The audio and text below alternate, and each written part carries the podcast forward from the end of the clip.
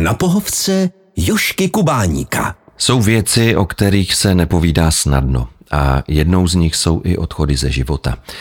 Nikdo z nás se tomu ale nevyhne a tak si dnes právě o posledních věcech člověka budeme povídat a to s ředitelkou zdravotního ústavu PAHOP, které se věnuje paliativní péči, paní Helenou Švarcovou. Dobré odpoledne. Dobrý den, děkuji za pozvání. Paní ředitelko, co vlastně znamená paliativní péče? Paliativní péče je péče, která se poskytuje lidem, u kterých bylo ukončeno léčení nebo terapie za účelem uzdravení. Takže se poskytuje jenom taková péče, která eliminuje bolest, protože většinou je to u těch pacientů se závažným nějakým onkologickým nebo jiným onemocněním, které provází velká bolest. Takže my se snažíme poskytovat takovou péči a takové léky dávat těm pacientům, aby ta bolest byla minimální nebo žádná. Hmm. Kdo tvoří tým vašich odborníků? No, v každém takovém týmu musí být lékař, který má odbornost atestaci palietr, takže to máme paní doktorku, pak jsou další lékaři, které vlastně ona garantuje, protože všichni musí být proškolení tady v této oblasti. Pak jsou to zdravotní sestry, máme teda i pečovatele, kteří chodí taky pomáhat.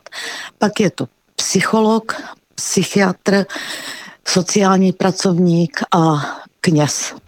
To je tým lékařů, který je nutný u tady těchto pacientů. A jestli si rodina nebo pacient zvolí promluvit si s psychologem nebo s knězem, to už samozřejmě necháváme na tom samém pacientovi. Pojďme prosím k důležitému okamžiku. Kdy máme spozornět? Kdy je dobré říct si, že bychom měli skontaktovat odborníky na paliativní péči? Víte, On tady tento moment nastává tehdy, kdy pacient vlastně dostane přímo oznámení, že už pro něho není další nějaká léčba. To je právě na lékařích, na odbornicích, kde ten pacient leží třeba v nemocnici, Příklad vám dám, jo, třeba máme pacienty, kteří jsou na onkologii v Brně, na Žlutém kopci, odkud máme teda hodně pacientů, nebo tady z onkologie ze Zlína a tam dostane pacient takovou jako nešťastnou zprávu, že se jeho stav nelepší a že by měl vyhledat už teda odborníky v paliativě nebo je mu doporučeno hospicová péče a teď už je na pacientovi, jestli chce zůstat nadále v nemocnici tam, kde je, anebo chce jít domů do ošetření domácího a vyhledá teda nás, někoho nebo jinou organizaci, která poskytuje tady toto paliativně hospicovou péči. Většinu z nás napadne, že umírají pacienti vyššího věku, ale oni to mohou být i mladí lidé. Vy poskytujete paliativní péči všem bez rozdílu? Ano, to je právě milná domněnka veřejnosti a dost často nám taky někdo řekne, až já budu v tom věku, to vůbec není o věku. Bohužel tady závažné onemocnění postihuje lidi bez rozdílu věku, bez rozdílu pohlaví, bez rozdílu etnika a my teda poskytujeme péči opravdu všem a dost často máme ba naopak mladé lidi, kteří nám odcházejí a teď naposledy například máme chlapečka, který má rok a půl, takže to je důkaz toho, že opravdu ta nešťastná nemoc si nevybírá. Ředitelka zdravotního ústavu PAHOP, který poskytuje paliativní péči Helena Švarcová, to je moje dnešní návštěva. Jak vlastně probíhá, když se rozhodnu využít vašich služeb? Zvednu telefon, zavolám k vám do Pahopu, že lékaři už mému blízkému nedávají naději. Co se děje potom?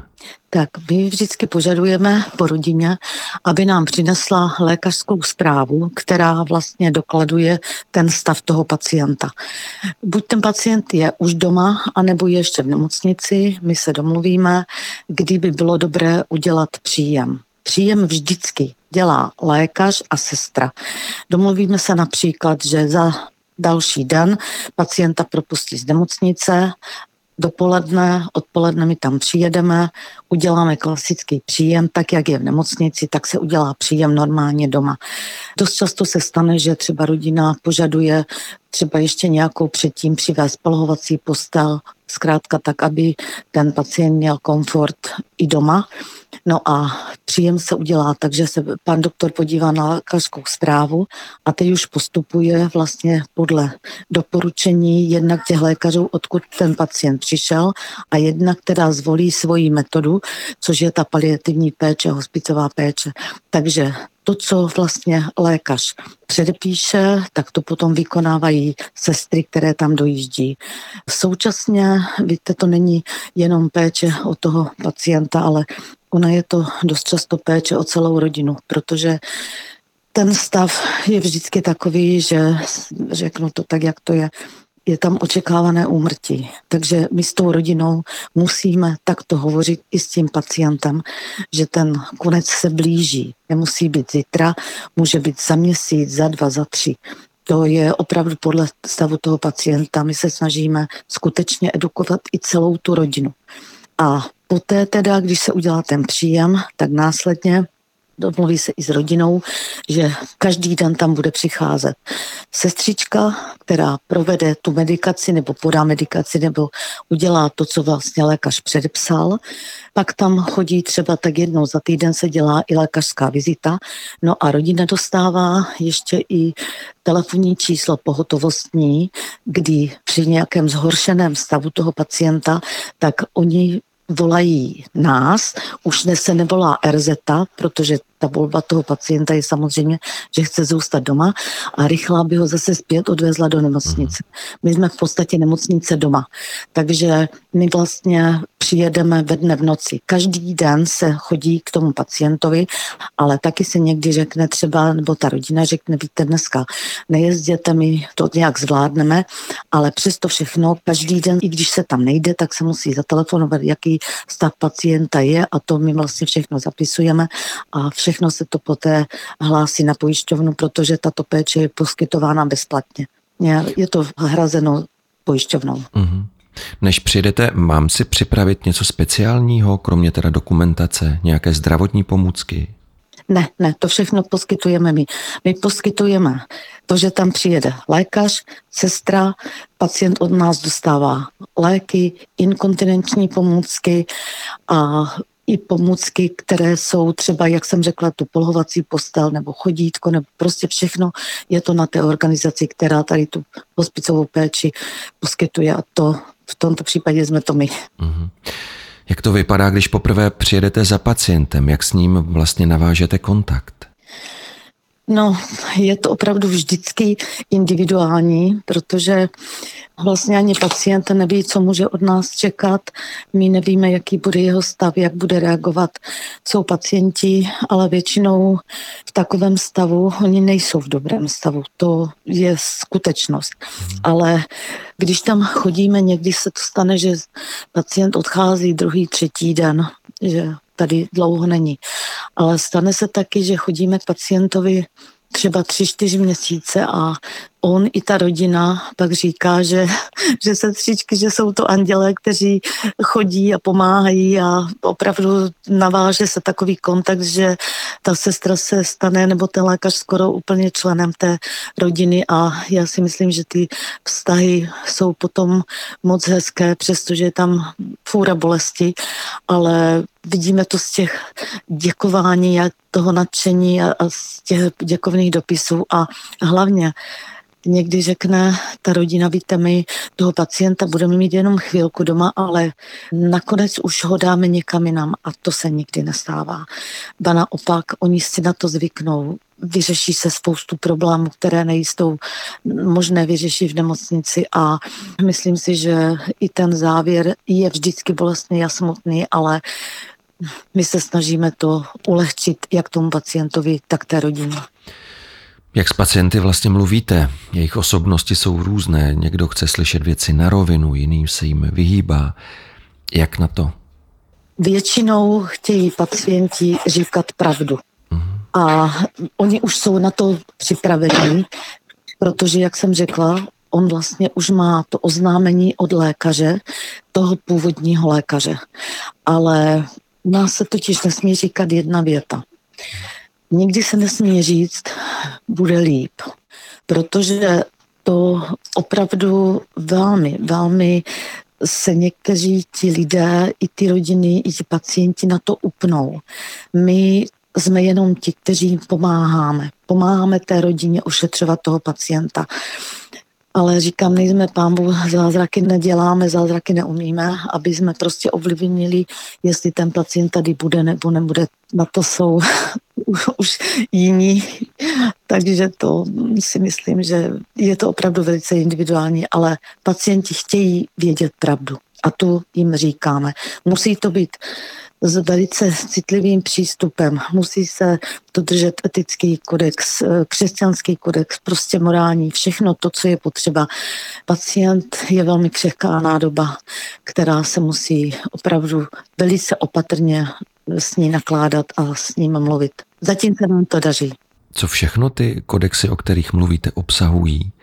Co je dobré říkat, co říkat nesmíte? Teď jste před chvilkou řekla větu bude líp. Co to ještě obsahuje? My můžeme říct, uděláme všechno proto, aby jsme vám zmírnili bolesti, aby jsme vám byli při ruce, aby ten pacient neměl strach, že bude opuštěný, že s tou bolestí zůstane sám. Takže my nemůžeme říct právě, že oddálíme nějaký nebo prostě ten závěr, že nebude. To říká už přímo ten lékař, že je to onemocnění, které se bude vyvíjet tak, že nastane konec. Ale my jsme tam proto, abychom pomohli od té bolesti a abychom prostě pomohli celé té rodině to zvládnout. Musí tam být slušnost, musí tam být úcta k tomu pacientovi, protože ten pacient je do posledního dechu, je to osobnost.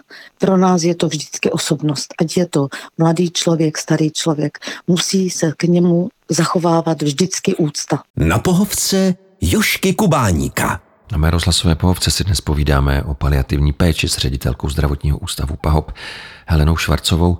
Paní ředitelko, je komunikace s mladšími lidmi jiná než s těmi s vyšším věkem?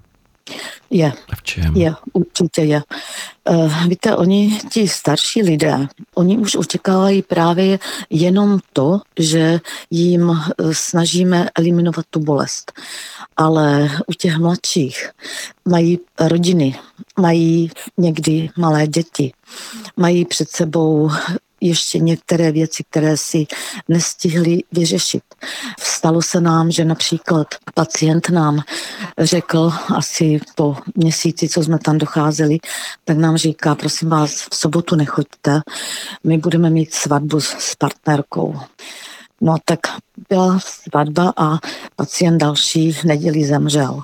To už se nám stalo třikrát tady tento případ. Pak se nám stalo, že eh, babička si přála, aby vnučka byla pokřtěná, no a tak nakonec křest se konal, když už babička jsme říkali, to ani není možné, protože byla v tak vážném stavu.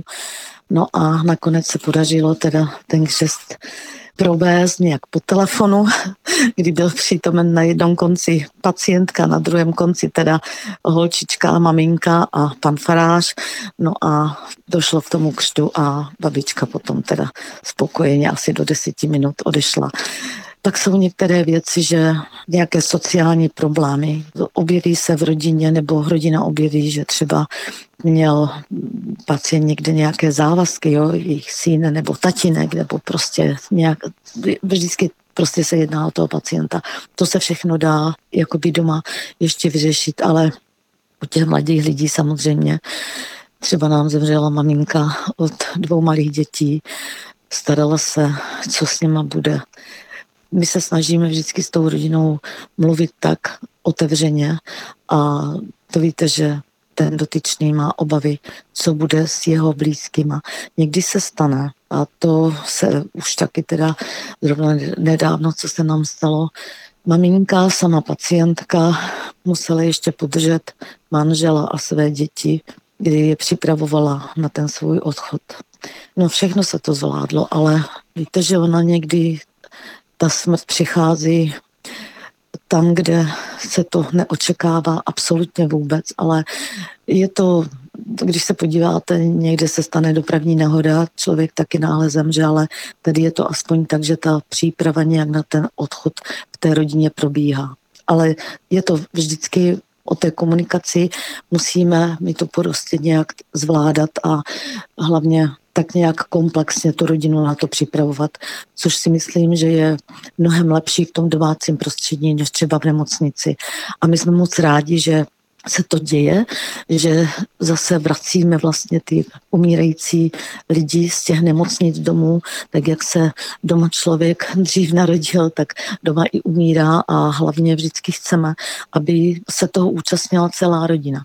Třeba se stávalo, že se řeklo, děti nesmí jít k těžce nemocným, nesmí jít na pohřeb. To vůbec my nechceme. My chceme, naopak, i smrt je součástí života. Tak ať u toho prostě jsou všichni. Myslíte si, že smrt ze života vytěsňujeme? Já si myslím, že aspoň my se snažíme o to, aby se to nedělo. Já si myslím, že za předcházejícího režimu to trošku tak jakoby bylo nepopulární, že to trošku šlo bokem, ale jak jsem řekla, smrt je součástí života a patří to k tomu. Já vždycky říkám, diagnoza smrt je opravdu taková, kterou ještě nikdo nepřežil, ale my s ní musíme počítat. Hmm. Jaké jsou nejčastější otázky, které od pacientů dostáváte? Co se bude dít, jak to bude dlouho trvat a jestli to bude bolet. A jak odpovídáte? Odpovídáme, že jsme tam pro ně, jak se to bude vyvíjet, nemůžeme to vědět dopředu, ale uděláme všechno pro to, aby to nebolelo. Hmm. Na to je jedna odpověď. Hmm. A na co se vás často ptají nejbližší, kteří také prožívají těžké období? Oni sami se nás ptají, jak oni to zvládnou. A my vždycky říkáme, vy to zvládnete, my je musíme držet taky nad vodou. Řekneme, my uděláme všechno pro to, aby i vy jste to zvládli. Vždycky je tam nějaká pečující osoba u těchto samozřejmě umírajících žádný umírající nemůže zůstat sám a ne, nemůže si samozřejmě telefonem přivolat nějakou pomoc. Jo? Takže vždycky tam musí být někdo z té rodiny, ta pečující osoba. Ale i ti rodinní příslušníci se ptají, jaké to bude. Ale říkám, to je velmi individuální. U každého je to jiné. Ale zatím opravdu to všichni zvládli a my jim říkáme, my vám opravdu pomůžeme. Takže já myslím, že se nám to v tomto případě daří a hlavně obdivujeme a děkujeme i těm příbuzným, že jsme mohli být u toho, že jsme prostě tu péči mohli tam poskytovat, protože s každým pacientem se zase i my učíme. U každého je to jiné a nastávají situace, které jsou nepředvídané, ale naše sestry a vůbec lékaři, zdravotníci jsou na to hodně připravení, protože mají všechny takové ty kauzy vyzkoušené, tak si myslím, že jsou plnohodnotně připraveni i na různé nepředvídané okamžiky a situace. Jak to vaši kolegové všechno zvládají psychicky? No, tak přiznám, že ne každý vydrží tady v tomto zaměstnání. Dost často se stane, že přijdou s takovým entuziasmem, chtějí to dělat a pak se stane, že třeba mají do týdne pět pacientů, kteří zemřou a rázem třeba řekne sestřička, že už prostě dál nemůže. Je to pochopitelné, ale my se taky Každý den se sestry, lékař sejdou, proberou situaci, jaký jsou pacienti, co všechno se bude potřebovat. A já si myslím, že taky jakoby jeden druhého podporuje a motivuje k tomu, aby to zvládal a víte, hlavně ta rodina, protože opravdu na vás čeká a ta rodina už vás jakoby i nabíjí. Oni jsou šťastní, že jim pomáháte. Je to taková vzájemná pomoc. Hmm. Takže myslím si, že není moc těch, kteří by jako odešli, ale stává se to. O paliativní péči si dnes povídáme s ředitelkou zdravotního ústavu PAHOP, paní Helenou Švarcovou. Můžete vaší péči zpomalit umírání, nebo jste těmi, kdo jenom doprovázejí k odchodu pacienta? Zpomalit, no, Ono je to smysl té naší práce, abychom tomu pacientovi ulehčili, aby ten pacient tady ještě nějakou dobu mohl pobít. A to se nám daří. V tom domácím prostředí ten pacient je doma mezi svými a on jakoby ožije. E, samozřejmě ten nález, který má, ten my nedokážeme e, zlikvidovat, to prostě nejde. Ale opravdu v tom domácím prostředí je ten pacient klidnější a dost často má třeba eh, od lékařů prognózu, že tady bude třeba týden. A stane se nám, že máme pacienta i půl roku. Hmm. Takže to je smysl té naší práce, ulehčit pacientovi a trošku mu ten život prodloužit, ale rozhodně tak, aby byl plnohodnotný, aby jsme neprodlužovali třeba utrpení, to v žádném případě. Ale na to už jsou všichni proškolení, takže snažíme se o tady tohleto. Vy už jistě ze zkušeností dokážete poznat, že se blíží poslední hodina. Co v tu chvíli doporučujete? Co se děje? My podle těch fyziologických funkcí dokážeme trošku vyhodnotit, že opravdu už je pacient ve stavu těsně třeba před tou smrtí, ale říkáme i pacientům a říkáme i rodině, pokud se tento stav přiblíží, jestli to chtějí zvládnout sami, anebo chtějí nás zavolat. Dost často se stane, že rodina je za tu dobu už natolik edukovaná, že nám třeba zavolají a řeknou maminka, tatínek nebo ten nějaký jejich příbuzný, uh, už nejeví známky života, ale bylo by dobré, prosím vás, kdybyste přijeli, tak tam přijede sestřička, zjistí, jestli skutečně nastal vlastně ten okamžik, kdy opravdu ten pacient odešel a dost často pomáháme vlastně s tím tělem, obléct pacienta nebo už vlastně to mrtvé tělo, zavoláme koronera, prostě pomáháme tady s tímto i tady v těchto chvílích a potom ještě děláme takovou pozůstalostní návštěvu, kdy projevíme samozřejmě soustrast a přineseme aspoň kondolenci a jako dotáhneme to opravdu až do konce. A dokážete blízkým nemocného pomoci i po té, co zemřel? Myslím teď na zprostředkování pohřbu, vyřízení nezbytných dokumentů. Řekneme jenom, co budou potřebovat, ale to všechno už si rodina zařizuje sama. Mm-hmm. A můžete pozůstalým poskytnout pomoc i po odchodu jejich blízkého? Teď mám na mysli pomoc psychologickou. Ano, ano, určitě. Určitě. Dost často to dělají i naše sestry, protože mají vlastně oni samý kurz, takže to poskytnou oni, anebo když chce rodina psychologa, tak domluvíme i toho psychologa.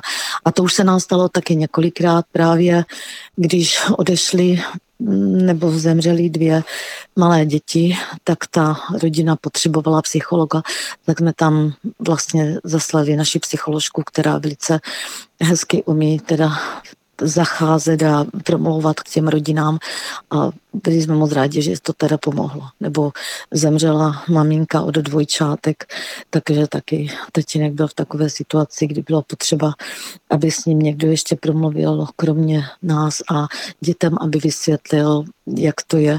Ale můžu vám říct, že někdy se stane, že ty děti jsou na tom líp než ten dospělý. Protože, tak jak jsem říkala, že dřív se to trošku, ta smrt schovávala jenom do nemocnice, tak oni ty děti, když jim někdo z blízkých odešel, nevěděli, kde ten dotyčný je, kde se ocitl. A taky dost často řekl, no už se nevrátí. Ale víte, když mají, oni vidí toho člověka doma, že opravdu odchází a že zemře, ty děti zatím mají tečku.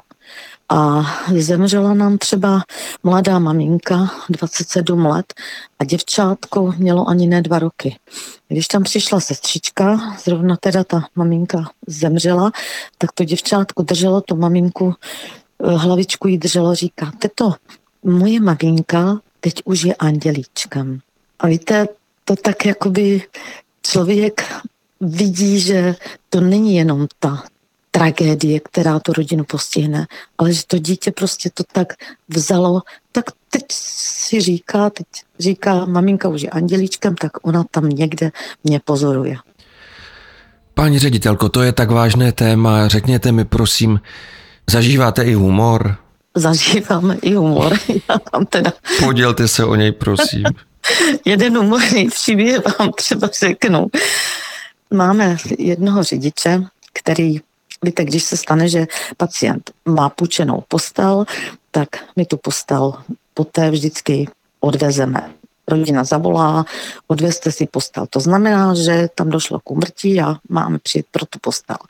Tak ten náš řidič s dalším kolegou jeli pro postel a vyšla otevřít paní a pán.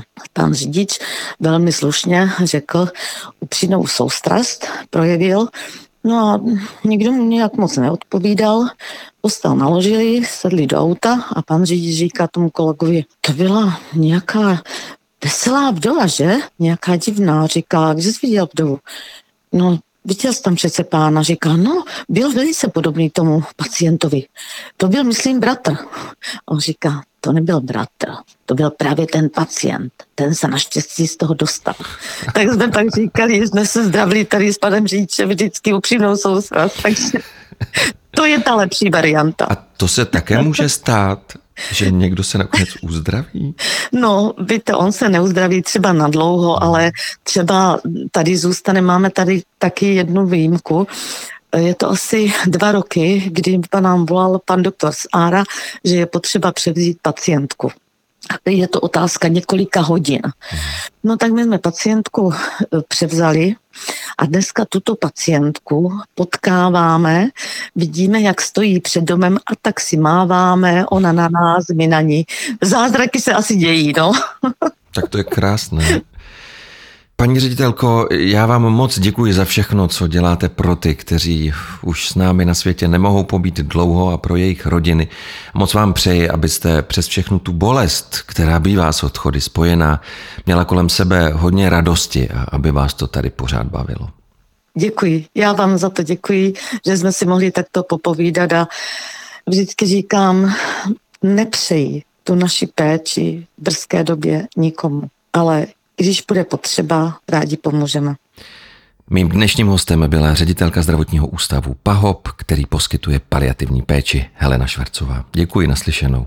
Naschledanou, děkuji vám. Na pohovce Jošky Kubáníka.